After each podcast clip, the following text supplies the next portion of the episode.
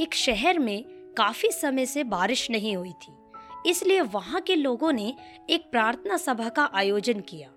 हर एक विश्वासी परिवार को प्रार्थना में शामिल होने के लिए आमंत्रित किया गया।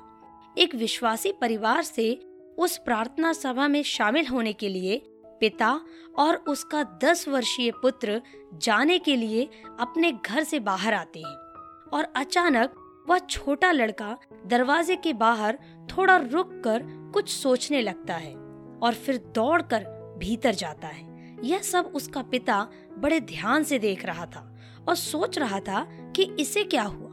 तभी लड़का अपने हाथों में छतरी लिए हुए बाहर आता है और अपने पिता से कहता है, पिताजी, हम प्रार्थना के लिए उस प्रार्थना सभा में जा रहे हैं ना, ताकि हमारे शहर में बारिश हो और जब हम सभी प्रार्थना करेंगे तो परमेश्वर हमें बारिश भी ज़रूर देंगे।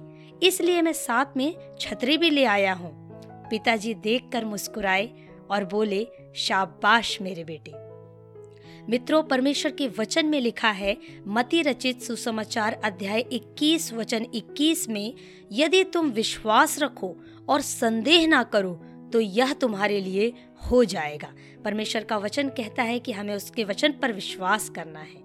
परमेश्वर आपको इस कहानी और वचन के द्वारा बहुतायत से आशीष दे। ऐसे ही सुनते रहें मोनिका की आवाज़ में परमेश्वर के वचनों को सबको जय मसीह की।